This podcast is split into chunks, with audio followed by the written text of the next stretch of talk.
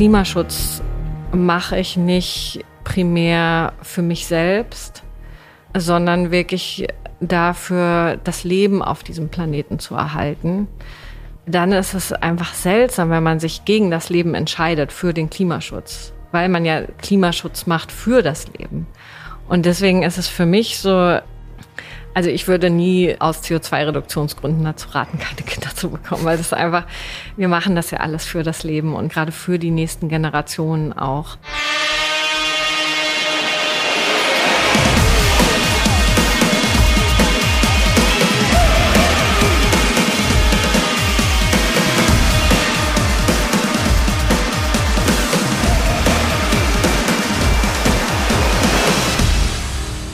Für Ruth von Heusinger ist der Klimawandel kein Kampf, den man gewinnen oder verlieren kann, sondern eine Lebensaufgabe. Jedes Zehntelgrad an weiterer Erderwärmung ist für sie ein echter Erfolg. Ohne den Klimawandel hätte die Berlinerin wahrscheinlich als Physikerin auf dem Gebiet der Teilchenphysik geforscht, doch stattdessen gründete sie 2019 das Social Startup For Tomorrow. Die gemeinnützige GmbH kämpft mit Klimaabos für den Erhalt unseres Planeten. Wie das genau funktioniert, wird sie uns gleich selbst erzählen. Aber erstmal herzlich willkommen aus dem Co-Creation Loft in Berlin. Ich bin Marc Henkes, das ist mein Podcast 3,5. Ich stelle euch hier interessante Persönlichkeiten vor, die mit ihren Ideen zu einer Wirtschaft mit Sinn beitragen.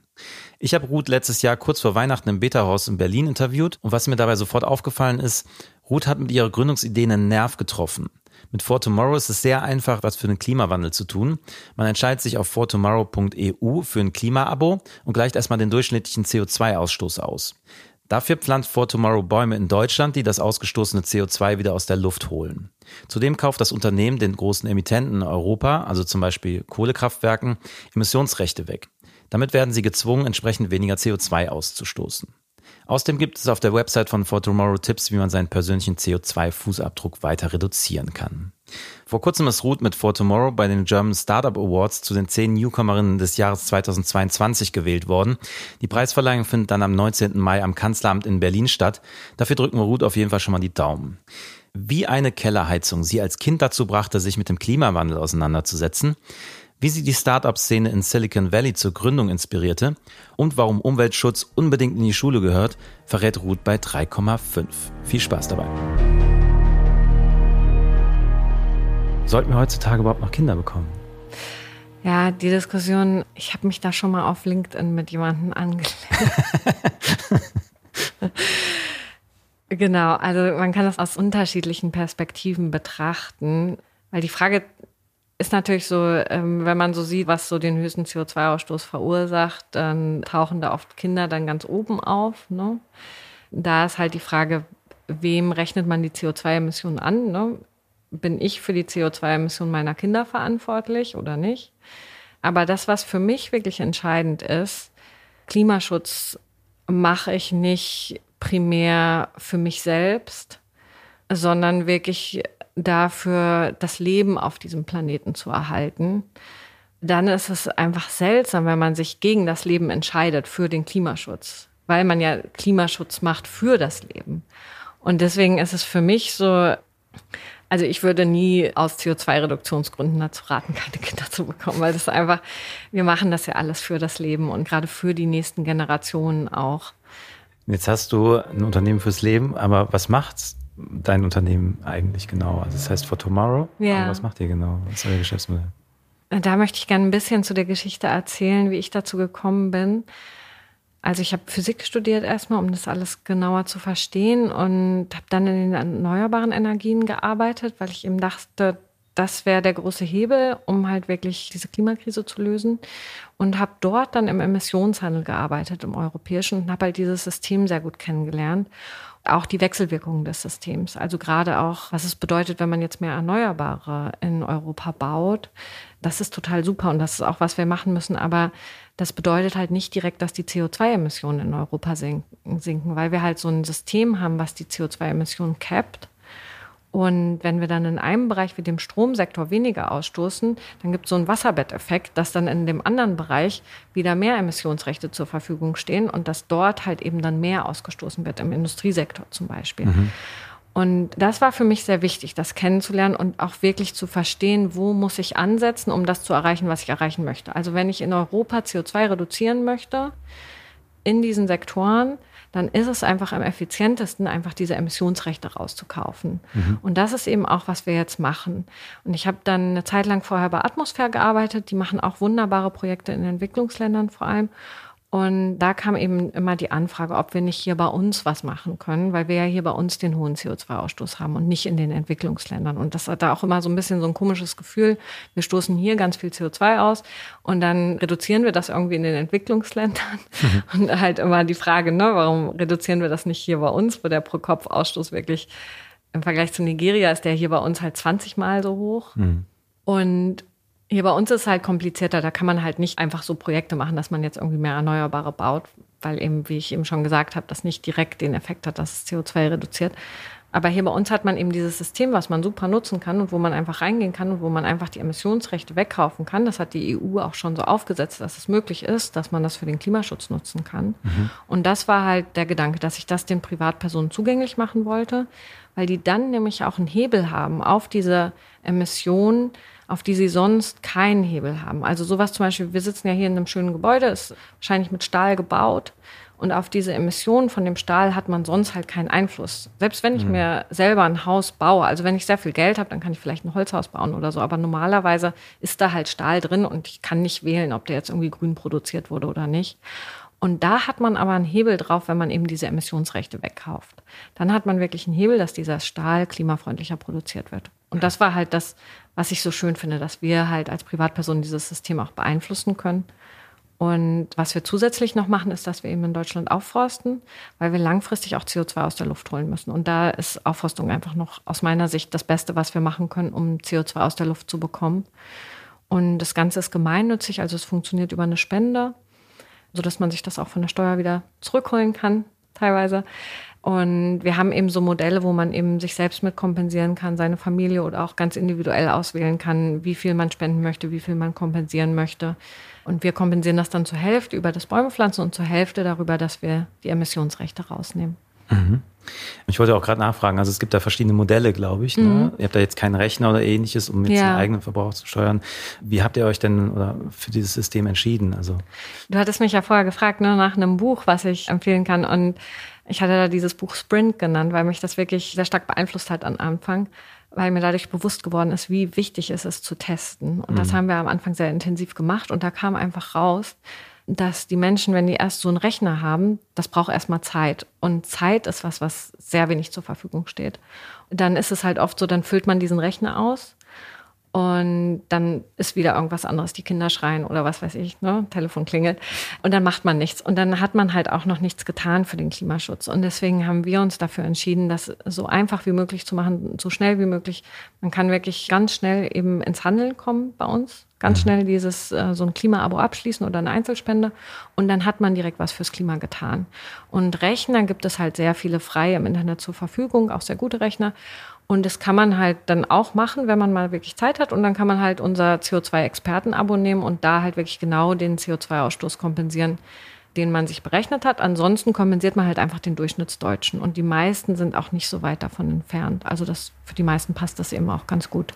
Das sind so zehn Tonnen jetzt pro Jahr. Mhm. Genau. Wisst ihr, wer eure Kunden sind? Also kannst du die beschreiben? Ja, wir haben verschiedene Kundensegmente natürlich. Wir haben zum einen so Young Professionals die halt gerade im Beruf sind, auch relativ gut verdienen und eben so ein bisschen Klimaschutzthema sich damit beschäftigt haben, aber eben nicht so viel Zeit haben. Und dann haben wir so ein Familienabo, das wird auch sehr stark genutzt. Die sind ein bisschen älter, die haben meistens Kinder und schließen das eben gleich für ihre ganze Familie ab. Und dann haben wir eben dieses CO2-Experten-Abo und das wird wirklich ganz unterschiedlich genutzt. Da haben wir einerseits eben Schüler und Studenten, die das nutzen, die einfach auch ihren Beitrag leisten wollen, aber für die halt so ein komplettes Abo zu teuer ist, die dann eher halt so 10 Euro im Monat spenden. Und es wird aber auch genutzt von Menschen, die halt einen sehr hohen CO2-Ausstoß haben. Also das Maximum, was man bei diesem CO2-Experten-Abo kompensieren kann, sind 100 Tonnen im Jahr. Und das hat wirklich auch schon jemand abgeschlossen, der wirklich 100 Tonnen pro Jahr kompensiert. Habt ihr auch Unternehmen, die eure Produkte kaufen oder ist das jetzt speziell für Privatpersonen? Wir haben es am Anfang wirklich speziell für Privatpersonen gestartet, weil einfach, ich komme ja aus der Branche und ich hatte die Annahme, dass es für Unternehmen einfach zu teuer ist, weil unser Modell, der Tonnenpreis ist halt sehr viel höher als bei den anderen Kompensationsanbietern. Dadurch, dass der Preis im Emissionsrechtehandel einfach sehr viel höher ist und dadurch, dass das, dass die Aufforstung in Deutschland halt auch sehr viel teurer ist als in Entwicklungsländern. Mhm. Und deswegen hatte ich so das Gefühl, dass es einfach zu teuer ist für Unternehmen.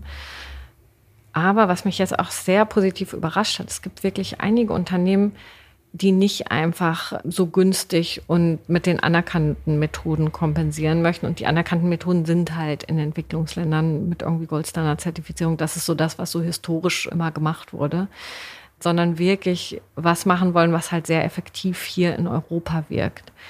Das kam dann einfach, dass Anfragen kamen vom Unternehmen, erstmal kleinere Unternehmen, die dann mit uns kompensiert haben und jetzt eben auch größere Unternehmen. Also wir haben jetzt ein Unternehmen, was ähm, knapp 580 Tonnen mit uns kompensiert hat. Ja, das freut mich total, dass es wirklich Unternehmen gibt, denen es nicht nur um diesen Marketing-Effekt gibt oder die das jetzt machen, weil sie es irgendwie machen müssen, sondern die sich wirklich intensiv damit beschäftigen, mit dem Problem und dann eben auch eine Lösung haben wollen, die wirklich sehr, sehr effizient ist und dann auch bereit sind, mehr zu zahlen, die auch dann mir zum Beispiel auch sagen, dass sie dann lieber auch nur ein bisschen machen, aber dafür halt was, was wirklich effizient ist. Mhm. Jetzt machst du das seit, ich glaube, August 2019, ne? genau, da sind wir gestartet. Mhm. Gegründet habe ich dann Ende des Jahres, also Handelsregistereintragung war im neuen Jahr, aber genau. Klimaabos kamen dann direkt zu Corona im März 2020. also da konnte man dann buchen, weil wir erst noch diese Gemeinnützigkeits, äh, diese Bescheinigung abwarten mhm. mussten, bevor wir eben die Spenden annehmen durften. Genau, aber so knapp zwei Jahre sind jetzt die, ist das Produkt halt buchbar. Ja. Was war der Auslöser überhaupt?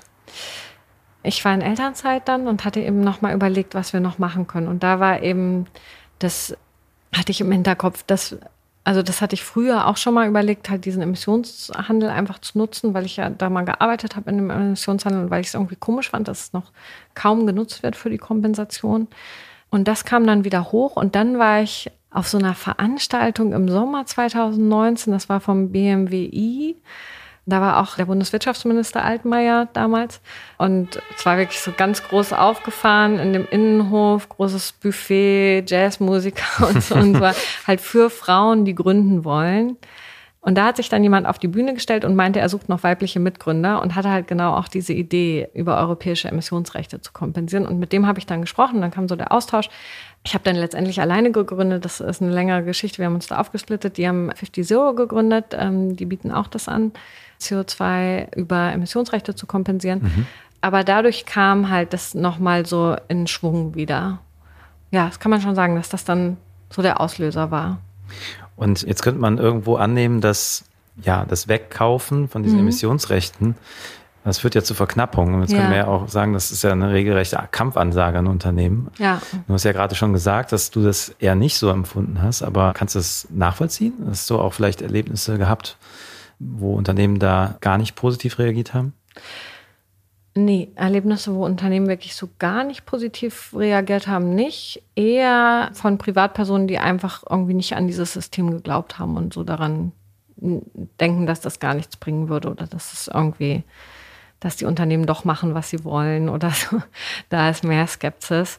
Bei den Unternehmen ist es wirklich so, also vielleicht spreche ich auch nur mit denen, die halt nachhaltig unterwegs sind, aber zum Beispiel habe ich auch mit meinem ehemaligen Arbeitgeber bin ich noch in Kontakt mit Stadtkraft, norwegische Energieunternehmen, die haben eben auch Gaskraftwerke und die müssen auch diese Emissionsrechte natürlich kaufen für die Gaskraftwerke. Aber die sind einfach froh, wenn der Preis steigt, weil es sich dann eher lohnt, die Gaskraftwerke laufen zu lassen, anstatt die Kohlekraftwerke. Im Moment ist es halt leider so, dass wenn der CO2-Preis niedrig ist, also der Preis für diese Emissionsrechte, dann laufen zuerst die Kohlekraftwerke, obwohl die viel mehr CO2 ausstoßen für dieselbe Menge Strom, die die produzieren. Und wenn der CO2-Preis jetzt sehr stark steigt, dann laufen halt eher die Gaskraftwerke. Und das ist halt genau das, was passieren muss damit wir wirklich weniger CO2 ausstoßen. Diese Unternehmen, die halt daran interessiert sind, weniger CO2 auszustoßen, die finden das total gut, wenn dieser Emissionsrechtepreis steigt, weil das denen halt direkt einen Wettbewerbsvorteil gibt. Also wir fördern ja das klimafreundliche Wirtschaften damit, wenn dieser Preis steigt. Und nur die Unternehmen, die halt an ihren alten Geschäftsmodellen festhalten, die halt weiter klimaschädlich wirtschaften wollen, für die ist es natürlich schlecht. Also die müssen sich dann umstellen. Aber selbst die stellen sich um. Also dann gibt es dieses schöne Beispiel von Vattenfall, die jetzt halt ihr Kohlekraftwerk in Hamburg vom Netz genommen haben. Das Kohlekraftwerk Moorburg, das ist erst 2015 ans Netz gegangen, es hätte eigentlich bis 2038 laufen sollen, eine ursprüngliche Planung. Und das wird jetzt Teil dieses Green Energy, Green Hydrogen Hubs in Hamburg. Weil das ist halt auch das, was dann passiert. Ne? Die Unternehmen, die machen halt das, was profitabel ist. Das ist ja auch ganz normal in einem kapitalistischen System. So ist das System ja auch designt, dass du, du musst ja auch als Unternehmen profitabel wirtschaften. Ne? Mhm. Das ja, steckt ja da drin, wenn du halt ein, eine Kapitalgesellschaft gründest oder eine GmbH, du musst du gewinnorientiert wirtschaften. Und dann bist du schon gezwungen, dass du halt das machst, was profitabel ist. Und wenn du dann aber ein System hast, was bewirkt, dass CO2-Ausstoß dazu führt, dass dein Geschäftsmodell unprofitabel ist, dann schaust du halt, was, was könnte jetzt profitabel sein. Und dann werden halt gerade diese klimafreundlichen Technologien profitabel. Und das ist halt auch das Schöne an dem Emissionshandel, dass der halt genau das bewirkt, aber weiter die Freiheit lässt. Mhm. Deswegen finde ich dieses Cap-and-Trade-System eben auch sehr gut. Vor allem auch, weil es halt auch genau das macht, was wir machen müssen. Wir müssen halt die CO2-Emissionen beschränken. Also wir müssen wirklich ein Cap draufsetzen. Wir haben halt jetzt noch ein Restbudget, was wir ausstoßen können, bis wir an dem 1,5 Grad Ziel sind. Das kann man auch recht gut berechnen. Da gibt es diese tolle Uhr vom MCC, wo man das sieht, dass wir irgendwie, wenn wir so weitermachen, dann haben wir jetzt irgendwie noch sieben Jahre, mhm. dass wir dann bei den, bei den 1,5 Grad sind. Und das zeigt halt dieses Restbudget, ne, was wir jetzt immer weiter aufbrauchen. Da müssen wir einfach sehen, dass dieses Restbudget eben nicht mehr überschritten wird. Und langfristig müssen wir aber auch dann wieder CO2 aus der Atmosphäre holen. Ja, ich habe auch äh, irgendwo aufgeschnappt, dass äh, ich, es sind, glaube ich, das ist ein CO2-Ausstoß von 11 Tonnen pro Person, glaube ich, in Deutschland. Ne? Ja, 10 Tonnen. 10 Tonnen. Jetzt, okay. genau, 11 mhm. Tonnen war davor das Jahr. Genau, als wir gestartet waren, mhm. war es noch 11 Tonnen. Wir richten uns da, orientieren uns da an den Werten der EU. Auf was müssen wir das denn reduzieren? Wir müssen eigentlich auf unter eine Tonne kommen pro Person. Okay. Genau. Ja. Und das ist halt wieder die Frage, wer macht's, ne? Das ist auch immer so eine schöne Frage. Soll die Politik das lösen oder die Wirtschaft oder der Einzelne? Weil wir hängen ja alle zusammen drin in dem System. Ne? Man könnte jetzt sagen, ich mache nichts und die Politik soll das regeln. Das wäre auch eigentlich was, was ich vor 20 Jahren gesagt hätte, das ist Aufgabe der Politik, das zu regeln, die Rahmenbedingungen ordentlich zu setzen, sodass halt diese Kosten für den CO2-Ausstoß mit eingepreist werden. Das ist aber nicht passiert. Und jetzt sind wir so weit, dass ich denke, wir müssen alle unser Bestmögliches tun, also Privatpersonen, Wirtschaft und die Politik. Weil was auch oft vergessen wird, ist, dass wir wir sind ja die Konsumenten von der Wirtschaft. Ne? Also wenn sich die Wirtschaft zum Beispiel jetzt, wenn alle Unternehmen klimaneutral wären, dann wären wir natürlich auch klimaneutral, weil wir dann nur noch klimaneutrale Produkte kaufen würden. Also das ist halt, das ist ganz schön, wenn sich dann alle bewegen, dann wird es halt auch für alle einfacher. Mhm. Wie kann uns das gelingen? Ich denke, einerseits sind halt so Instrumente wie der Emissionshandel sehr gut dafür. Aber wir müssen sehen, dass wir die eben auch noch auf weitere Sektoren ausweiten. Zum Beispiel Landwirtschaft ist halt noch nicht unter dem Emissionshandel. Also das ist halt auch was, wo man als Privatperson wirklich direkt CO2 reduzieren kann, wenn man einfach weniger Fleisch isst, weil das halt nicht unter den Emissionshandel fällt, noch nicht reguliert ist. Was ich von der Politik erwarten würde, ist, dass die Subventionen wegfallen für fossile Energien das wird leider immer noch wahnsinnig subventioniert und ich verstehe nicht, warum zum Beispiel sowas wie Flüge immer noch so stark subventioniert werden.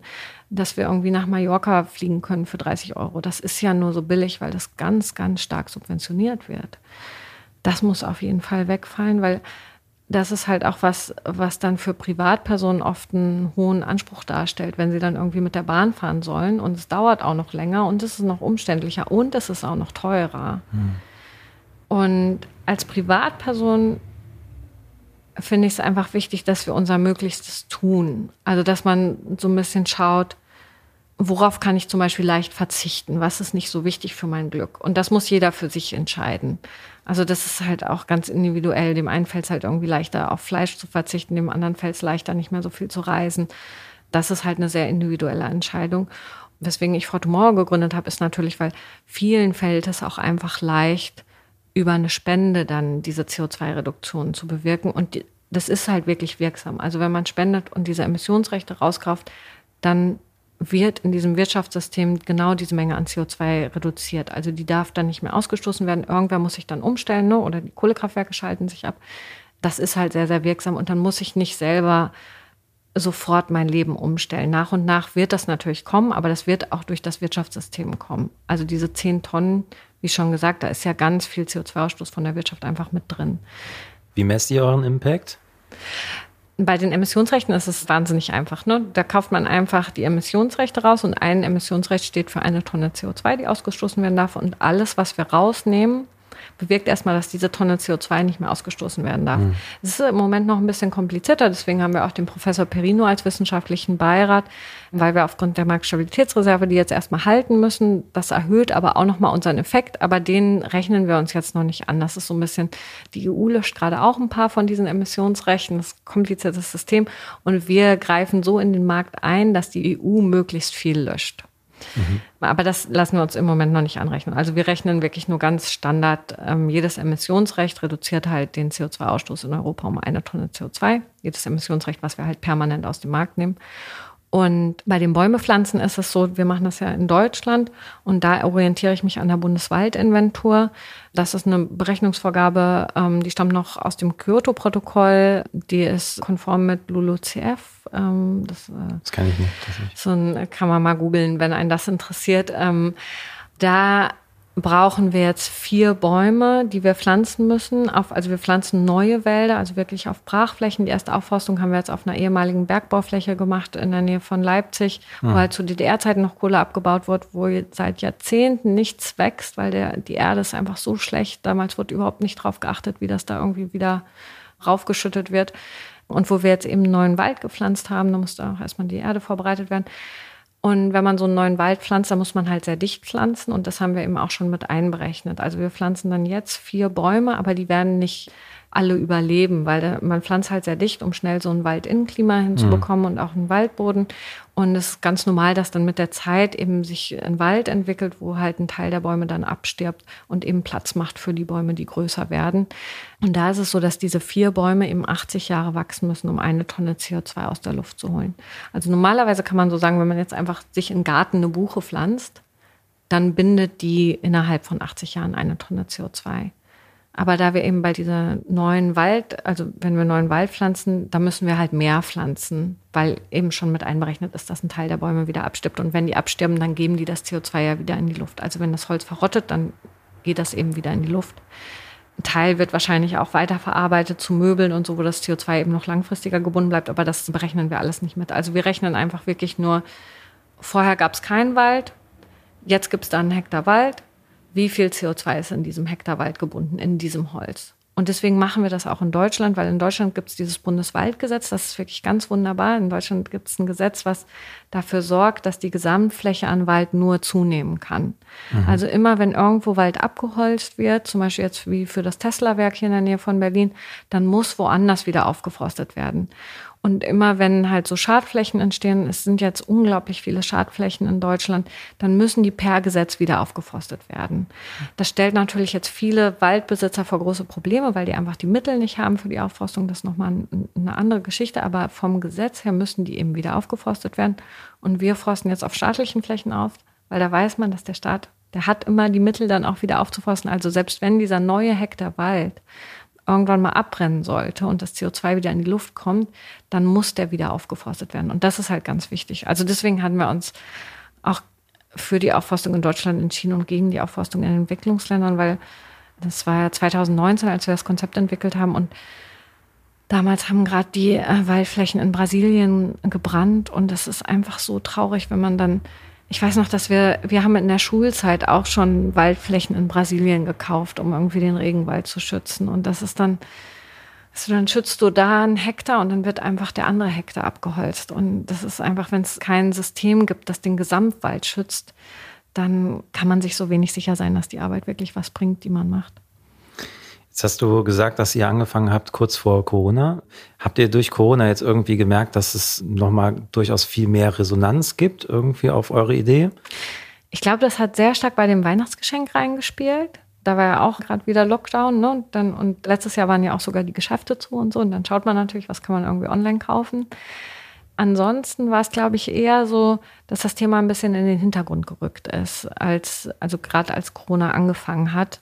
Da war Klimaschutz erstmal nebensächlich, ne? Da war jeder mit Corona beschäftigt. Jetzt ändert sich das wieder ein bisschen zum Glück, weil es ist natürlich ein super dringendes Thema. Das hat man jetzt auch wieder an den Flutkatastrophen in Deutschland gemerkt. Also wir bleiben auch nicht verschont. Wir merken jetzt schon die, die Auswirkungen des Klimawandels. Auf persönlicher Ebene war eben nur schwierig, dass die Kita so lange zu war, weil ich habe eben zwei kleine Kinder. Die sind jetzt vier und sechs. Ja, diese Kita-Schließung, das ist mir nochmal aufgefallen. Dieses Jahr war ja auch die Kita fünf Monate lang geschlossen. Mhm ja, ich weiß gar nicht, wie ich das alles hinbekommen habe, noch so ein Unternehmen aufzubauen. Also es ist dadurch halt auch sehr viel langsamer gewachsen. Ich habe dann irgendwann die Ziele nochmal angepasst, damit man sich selber nicht so einen Stress macht. Mhm. Das ist, glaube ich, auch ganz wichtig. Sonst hält man so eine Zeit nicht durch. Aber ja, manchmal merke ich das jetzt, dass es jetzt einfach wieder so viel entspannter ist, jetzt wo, wo wieder Kita ist. Ja. Sind für euch Investoren ein Thema? Wir haben jetzt diesen IBB-Gründungsbonus bekommen und da bin ich auch sehr stolz auf Berlin, dass es das gibt, also dass es das eben auch für gemeinnützige Organisationen gibt. Das finde ich wirklich ganz, ganz toll, weil sonst ist viel Finanzierung einfach nicht möglich für gemeinnützige. Weil für Investoren zum Beispiel ist es aus einem Investment Case her nicht interessant, weil die Anteile sind halt immer nur diese 25.000 Euro wert, die man am Anfang also die sie am Anfang eben auch wert waren, die werden nie mehr wert. Und dadurch hat man halt nicht so einen Investment Case, wo man halt rein investiert für Anteile, die man dann irgendwann bei einem Exit für viel mehr Geld verkaufen kann. Das gibt's halt einfach nicht. Aber mir persönlich war das ganz wichtig, das als gemeinnützige GmbH zu gründen, weil ich ganz sicherstellen wollte, dass Klimaschutz an oberster Stelle steht und nicht Profitmaximierung. Ja. Jetzt hast du ja nicht gegründet auf einem direkten Weg. Du hast vorhin gesagt, dass du eigentlich mal promoviert hast? Nee, nee, ich habe ich hab nicht promoviert. Ach. Mir wurde das angeboten, eine Promotion, aber ich habe mich dann dagegen entschieden. Also Ach nach so. der, mir wurde angeboten aus meiner Diplomarbeit, also in der Physik schreibt man ja ein mhm. Jahr Diplomarbeit, meistens auch länger. Ich habe auch ein Jahr und drei Monate, glaube ich, geschrieben. Und mir wurde angeboten, daraus eine Doktorarbeit zu machen. Aber ich wollte wirklich was tun. Also ich habe damals zu diesen Urknallprozessen geforscht und das war wahnsinnig spannend. Ich liebe auch diese Theorien, aber ist es halt so weit weg von den realen Problemen, die wir gerade in der Welt haben. Und genau, das wäre was, was ich, ja, wenn die gelöst sind, dann könnte ich mir total gut vorstellen. das wäre meine Folgefrage so. gewesen, was passieren ja. müsste, damit du diesen akademischen Weg weitergehst. Ja, genau. Also wenn das gelöst wird, dann würde ich total gerne wieder daran forschen, weil ich das so, so spannend finde. Aber solange wir halt diese wirklich massiven Probleme haben, wo es wirklich um unsere Existenz geht, das kann ich nicht einfach ausblenden und dann irgendwie im Elfenbeinturm forschen. Ja. Jetzt hast du auch vorhin gesagt, dass du bei der Klimaschutzorganisation Atmosphäre gearbeitet ja, hast. Ne? Mhm. Bist dann irgendwann da hingewechselt. Insgesamt warst du, glaube ich, fast fünf Jahre da, ne? Ja, aber das war mit Elternzeit. Also, okay. Genau, da habe ich meine beiden Kinder bekommen. Warum bist ja. du dann nicht dort geblieben? Weil für Atmosphäre halt eben, da war es einfach klar, dass dies, äh, was ich umsetzen wollte, dort nicht möglich ist, also mit den Emissionsrechten. Und ich wollte halt gern Menschen noch eine zusätzliche Möglichkeit geben, die auch sehr einfach ist einfach auch ein bisschen, um diese Ausreden wegzunehmen. Ne? Das gibt's halt, das macht man selber ja auch. Man weiß eigentlich, man sollte was tun und dann hat man aber noch so seine Hürden und dann fallen einem immer irgendwelche Ausreden ein und eine davon ist halt, ach, äh, diese Projekte in Entwicklungsländern und ich weiß gar nicht, ob die was bringen und so und ist ja alles nicht hier vor Ort und genau, das war so die Anfangsintention, einfach diese Ausrede wegzunehmen. Und war dir eigentlich schon immer klar, dass du irgendwann mal Unternehmerin wirst oder ist das eher nicht so gewesen? Als ich bei Stadtkraft gearbeitet habe, habe ich dann gekündigt, weil mein Mann eben das Angebot hatte, für Apple in Kalifornien zu arbeiten. Und uns war klar, dass wir nur gemeinsam gehen wollen, weil das ist einfach so, so eine krasse Erfahrung. Und die wollten wir nicht, wir dachten halt schon, wenn einer die alleine macht, dann leben wir uns wahrscheinlich auseinander. Das wollten wir nicht riskieren. Und dann habe ich halt gekündigt. Er ist vorher halt mit mir ganz viel rumgezogen. Ich habe so ein Trainee-Programm gemacht, wo wir dann in Oslo gelebt haben und in Amsterdam. Und da ist er mal mitgekommen. Da war es mal meine Zeit mitzugehen. und dann bin ich eben mit ihm da nach Kalifornien gegangen und ich durfte aber nicht arbeiten, obwohl wir verheiratet waren. Ich durfte nicht mal ehrenamtliche Positionen annehmen, weil das eben sehr, sehr streng war in den USA. Und dann habe ich einfach, wir waren ja in San Francisco und dann habe ich mich in der Gründerszene umgeschaut und ein bisschen Ideen ausprobiert. Und damals hatte ich eben auch schon diese Idee, über den Emissionshandel zu kompensieren. Habe es dann aber wieder verworfen. Ich war irgendwie noch nicht so weit. Wahrscheinlich habe ich mich einfach noch nicht getraut. Das, also, ich hätte auch nicht gedacht, dass ich wirklich mal alleine gründe. Also ich wollte eigentlich immer mit jemandem zusammen gründen und es hat dann aber nicht gepasst, weil wir unterschiedliche Ziele verfolgt haben. Und da war es dann aber schon so weit, dass ich unbedingt das machen wollte, dass ich wirklich wusste, dass das muss jetzt einfach gemacht werden. So, so wenn man das so merkt, so die Zeit ist reif dafür. Dann habe ich es halt alleine gemacht und es ist auf jeden Fall schwierig, alleine zu gründen. Das kann man nicht anders sagen. Warum? Es fehlt dieser Austausch, den man sonst hat, wenn man Mitgründer hat, dass man einfach Ideen hin und her spielen kann und challengen kann und sowas. Wie löst du das jetzt? Ganz viel übers Netzwerk und das hilft wirklich total. Auch gerade, das finde ich auch wirklich super schön, dieses so dieser Nachhaltigkeitsbereich, der ist einfach sehr offen. Und auch, ich habe auch so das Gefühl, die Startup-Szene, die ist halt auch einfach sehr offen. Also Informationen werden sehr offen ausgetauscht und es ist sehr so, dass man sich einfach gegenseitig hilft. Das finde ich total schön, weil, glaube ich, jeder weiß, wie, wie schwierig es auch sein kann, Unternehmen aufzubauen. Und weil man das einfach weiß, hat man auch mehr Empathie für die anderen Gründer und auch mehr Lust, denen halt auch einfach zu helfen. Und das, das finde ich halt unglaublich schön. Und dann habe ich ziemlich bald nach der Gründung bin ich in ein Accelerator-Programm reingegangen von der Impact Factory. Ist auch ein wahnsinnig tolles Accelerator-Programm. Auch eins der wenigen, die halt auch gemeinnützige GmbHs aufnehmen. Das hat mir wahnsinnig geholfen, auch da mit den anderen Gründern sich auszutauschen und eben auch noch mehr zu lernen. Also viele Basics fürs Wachstum dann. Wenn du diese Gründungsidee jetzt nicht weiter verfolgt hättest, was hättest du dann gegründet? Das weiß ich ehrlich gesagt gar nicht genau. Ich hatte noch überlegt, halt in den Machine Learning Bereich reinzugehen. Also ich habe auch so ein paar Kurse gemacht bei Andrew Ng. Den kann ich total empfehlen für alle, die sich mal mit Machine Learning beschäftigen wollen, weil ich das halt auch unglaublich spannend finde. Ich habe mal einen Artikel gelesen über so Augenkrankheitsbilder, die halt von einem Augenarzt bewertet wurden und von einem Machine Learning Programm. Und die konnten beide die Krankheit identifizieren aber das Machine Learning Programm konnte auch noch sagen, ob das ein Mann oder eine Frau ist. Ob die Augen halt, also nur anhand der Augenbilder, ob die zu einem Mann oder zu einer Frau gehören. Und das ist halt was, was kein Augenarzt sagen kann. Und das finde ich so spannend, diese, diese Informationen, die da noch drinstecken, die wir halt nicht wahrnehmen können, dass die halt Programme schon wahrnehmen können. So ein bisschen so dieses, das ist wie bei Physik, also darum habe ich auch Physik studiert, weil es so ein bisschen wie Zauberei ist. super schön und super spannend. Und das ist auch was, was mir so viel Hoffnung für die Zukunft gibt, weil wir halt wissen, dass Sachen, die wir jetzt noch nicht für möglich halten, in Zukunft wahrscheinlich schon möglich werden. Jetzt hast du schon früh irgendwie den Kontakt zu Klimawandel bekommen. Gab es mhm. da irgendwie eine, eine frühe Erinnerung aus der Kindheit oder sowas, die in Erinnerung geblieben ist, wo du sagst, so da hat was gezündet? Ja, also das, was mich sehr geprägt hat, meine Eltern sind auch sehr ökologisch. Und wir hatten damals so ein Kinderbuch, Die Kinder unter der Erde ich weiß nicht, vielleicht kannst du es. das war so ein Bilderbuch, was mir eben vorgelesen wurde. Und das ist so, dass die Erde halt so echt unter dem ganzen Müll und den ganzen Abgasen und allem und dann so die Kinder zu sich holt. Das ist ganz, ganz lieb, also ganz positiv alles, aber es holt die, die Erde holt, die Mutter Erde holt die Kinder zu sich und die Kinder schlafen da und die Erwachsenen merken dann, dass sie ihr Leben überhaupt nicht mehr glücklich macht ohne die Kinder und merken eigentlich, dass so diese schnellen Autos und was man sonst alles so macht, was man irgendwie den Kindern bieten möchte, dass das gar nicht relevant ist, dass es halt wirklich darum geht, dass wir die Natur erhalten, weil wir die Natur eben zum Leben brauchen. Und das Buch endet dann auch sehr schön, dass, dass die Menschen sich halt wieder mehr um die Natur kümmern. Und das hat mich wirklich sehr geprägt.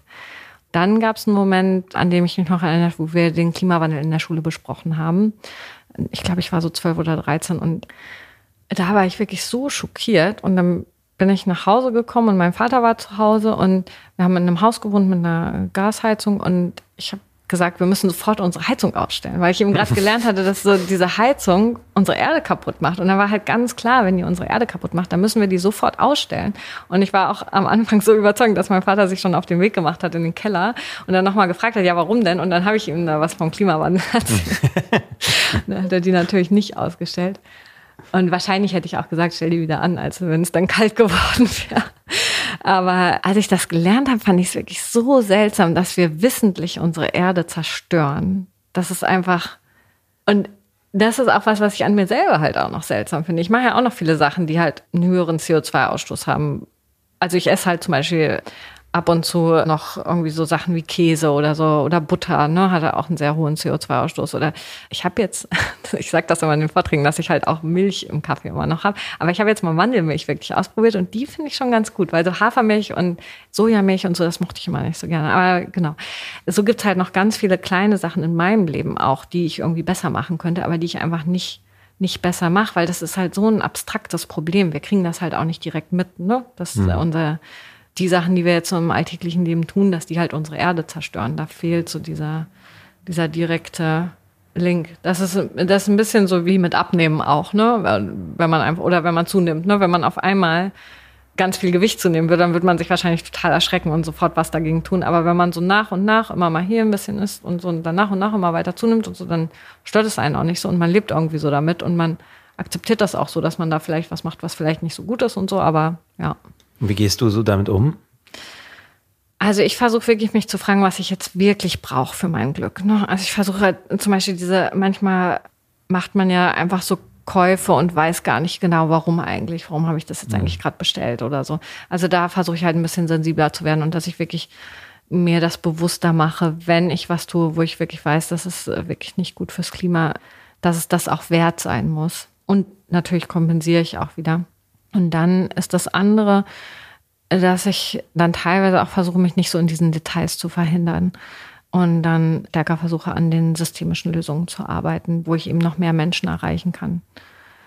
Weil es im Endeffekt dann natürlich noch mehr Impact auch bringt, anstatt sich dann auf jedes kleine Detail zu fokussieren und irgendwie zu schauen, ob dieses Produkt jetzt genau daher kommt und was der Impact von dem Produkt ist. Und so, das ist ja super schwierig, wenn man sich wirklich in der Tiefe damit befassen möchte, teilweise auch gar nicht möglich. Also äh, jetzt wird es ein bisschen transparenter mit den Lieferkettengesetzen. Aber genau, das ist halt, das ist was, wo ich dann auch manchmal sage, dass irgendwie, da versuche ich meine Zeit damit einzusetzen, wo es halt wirkungsvoller ist für den Klimaschutz. Wie stehst du zum Klimaaktivismus? Extinction Rebellion und so? Mhm. Ich finde es gut, dass Leute das machen. Muss ich aufpassen, ob da jetzt irgendwelche Reaktionen draufkommen. Ich selber wäre nicht so radikal. Also gerade was Extinction Rebellion macht, ist ja schon wirklich sehr radikal. Aber ich finde es erstmal gut, dass es Leute aufrüttelt, weil das lange, also lange haben die Wissenschaftler halt auch nicht das deutlich genug gesagt, was da wirklich auf uns zukommt. Weil das ist halt sehr, sehr unangenehm. Und das möchte man auch nicht so gerne sagen. Ne? Das ist, ich ich möchte auch lieber irgendwelche positiven Nachrichten verbreiten, anstatt irgendwie zu sagen, dass die Welt bald untergehen wird, wahrscheinlich, wenn wir so weitermachen wie bisher. Und ich finde es gerade bei sowas wie Fridays for Future auch, das ist einfach unglaublich wichtig, um das Thema in die Masse zu bringen. Das hat man ganz stark gemerkt. Also früher, als ich bei Atmosphäre gearbeitet habe, da musste man immer noch Klimawandel erklären und was das eigentlich ist. Mhm. Und das hat sich halt geändert seit Greta.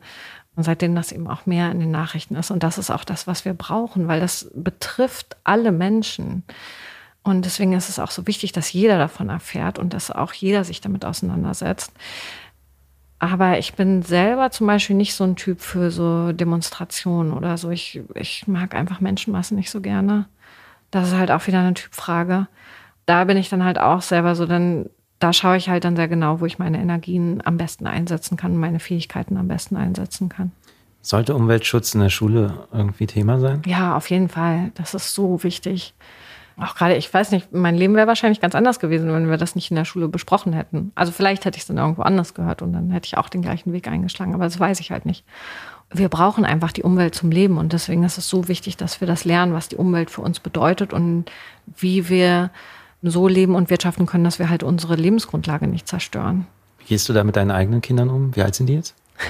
Ja, vier und sechs. Und ich habe meinen sechsjährigen Sohn das schon mal so ein bisschen erklärt, aber irgendwie ich das, glaube ich, noch nicht so gut gemacht, weil dann kam immer später, wenn er dann sauer auf mich war, kam immer, du zerstörst unsere Erde, du machst unser Klima ja. Das werden die Vorwürfe auch globaler. ja. Das, also dieses Schuldthema ist auch ein ganz schwieriges Thema, wo ich auch sehr vorsichtig bin, weil ich also gerade wenn man auch mit älteren Personen spricht, die haben natürlich auch sehr viel für den Umweltschutz schon durchgeboxt. Also das, was wir heute haben, diese ganzen äh, Naturschutzgesetze und hat also in Deutschland die Luftqualität hat sich ja schon massiv verbessert und da ist schon sehr viel passiert und dann fühlen sich manche auch so auf die Füße getreten, wenn man dann irgendwie sagt, es muss noch mehr passieren. Aber es muss halt noch mehr passieren. Ne? Und das, das macht auch das, was, was man bereits erreicht hat, nicht irgendwie schlecht oder so. Aber wir können uns halt noch nicht ausruhen und zurücklegen und sagen, irgendwie, wir haben schon alles geschafft. Und deswegen ist es halt auch so wichtig, dass wir das auch unseren, unseren Kindern auch beibringen, weil die werden wahrscheinlich noch viel stärker mit diesem Problem belastet werden. Was rätst du solchen Menschen, die einen Beitrag zu mehr Klimagerechtigkeit leisten wollen, mehr Verantwortung übernehmen wollen? Ich würde sagen, dass, dass die das suchen sollen, was ihnen am leichtesten fällt. Also man kann sich auf so vielen Ebenen äh, engagieren. Halt, wenn man zum Beispiel viel Geld zur Verfügung hat, dann fällt einem wahrscheinlich sowas wie einfach Spenden leicht. Das ist was, was man dann sehr einfach machen kann, wenn man nicht so viel Geld zur Verfügung hat und halt viel Zeit zur Verfügung hat. Zum Beispiel, dann kann man sich halt viel stärker im Aktivismus engagieren und eben auf die Straße gehen oder halt sich ehrenamtlich engagieren. Es gibt da so viele Möglichkeiten und da ist es wichtig, dass man eben schaut, wo kann ich meine Energie und meine Fähigkeiten am besten einsetzen und auch was liegt mir. Also was macht mich auch glücklich, weil das ist halt auch ganz wichtig, ne? Das, dass man sich nicht irgendwie, dass man nicht irgendwas macht, was einem irgendwie total schwer fällt oder so. Es soll ja auch Spaß machen und glücklich machen. Und da finde ich auch, dass es so, es wird ja oft so mit diesem Verzicht dann argumentiert, dass wir irgendwie auf alles verzichten müssen. Und das finde ich ist so eine negative Sichtweise, weil es ist ja, wir haben ja ganz viele positive Effekte auch davon, wenn wir unser Leben umstellen. Das ist auch so, wenn ich manchmal gefragt werde, was, was man irgendwie machen kann bei der Ernährung, was halt am besten ist auch fürs Klima. Und das ist so einfach, weil wir müssen einfach nur das essen, was halt auch gesund ist für uns. Das ist halt so schön bei diesem Klimaschutz, dass wir ganz oft diese Win-Win-Situationen haben. Auch zum Beispiel bei der Mobilität, wenn wir mehr Fahrrad fahren, das ist auch viel gesünder für uns. Dann fällt es halt auch nicht mehr so schwer, sich umzustellen. Hm. Jetzt stelle ich meinen Gästen immer zum Abschied drei Fragen. Mhm. Und für mich bist du ja eine Marke for Tomorrow. Oh, bin ich das? Sehr schön. Meine erste Frage an dich lautet: Warum liebst du Marken? Warum liebe ich Marken? Das ist auch ein bisschen eine Fangfrage, ne? Die suggeriert schon, dass ich Marken liebe. du bist die Erste, die es gemerkt hat. Irgendwas ausgesprochen. Ja, ja, aber ich finde, äh, Marken sind schon sinnvoll, obwohl man auch sehr aufpassen muss, was, was man durch Marken so eingebläut kriegt. Äh, weil, also ich bin, ich bin eigentlich ein Mensch, der sehr skeptisch Marketing gegenüber ist, mhm. weil ich glaube, man kann da den Menschen eben viel Falsches auch einreden. Also, aber wo ich es gut finde, ist, wenn eine Marke dazu führt, dass man sich selbst irgendwie wohlfühlt und gut fühlt und so. Und das, manche Marken machen das ja wirklich sehr gut, dass sie da irgendwie es gibt ja zum Beispiel, es gibt ja so, auch wieder was eher für Frauen, ne, so, so Duftkerzen oder irgendwie so teure Kosmetik, die sich Frauen dann kaufen, einfach weil es ihnen so dieses Gefühl gibt, ich tue was für mich, ich schätze mich wert und ich mache was und dann gibt mir das so ein gutes Gefühl.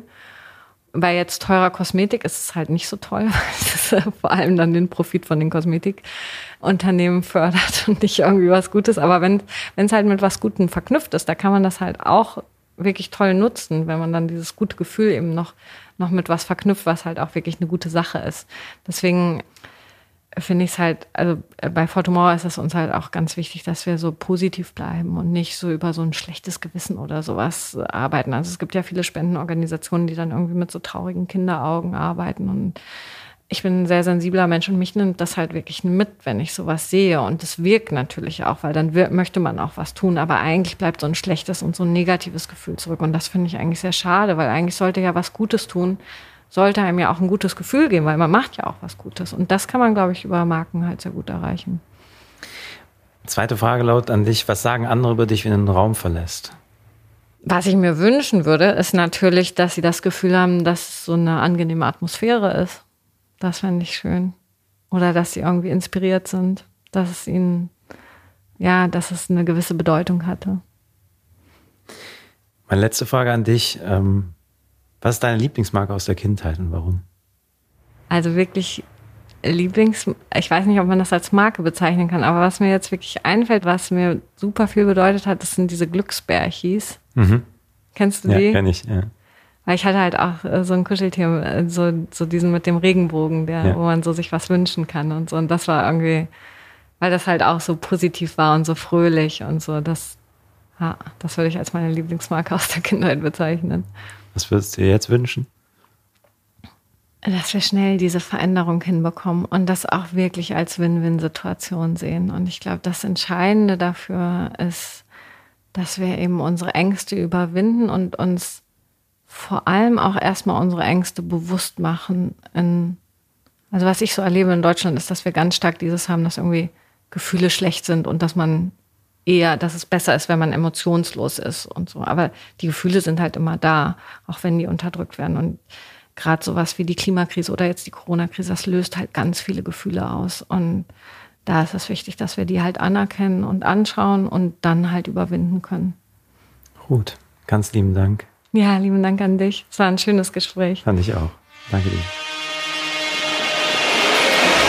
Klimaabos für den Erhalt unseres Planeten. Ruth von Heusinger von For Tomorrow.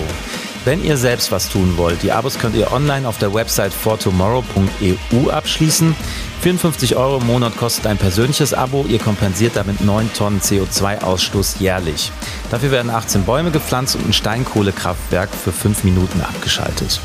Im Familientarif kostet das Ganze 84 Euro und ihr spart 14 Tonnen CO2.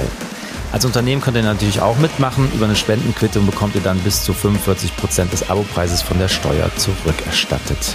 Wir drücken Ruth für die German Startup Awards am 19. Mai die Daumen. Solltet ihr jemanden kennen, der eurer Meinung nach auch zu den 3,5 gehört, ich hoffe, die heutige Folge mit Ruth hat euch gefallen. Bitte gebt mir wie immer fleißig Feedback, positive Bewertungen und jede Menge Mund-zu-Mund-Propaganda. Und ein bisschen mehr Reichweite freut mich natürlich auch immer. Ich wünsche euch noch eine schöne Restwoche. Wir hören uns in zwei Wochen wieder. Da spreche ich dann mit Michael Weber vom Creators Collective. Bis dahin erstmal alles Gute, bleibt gesund. Ciao.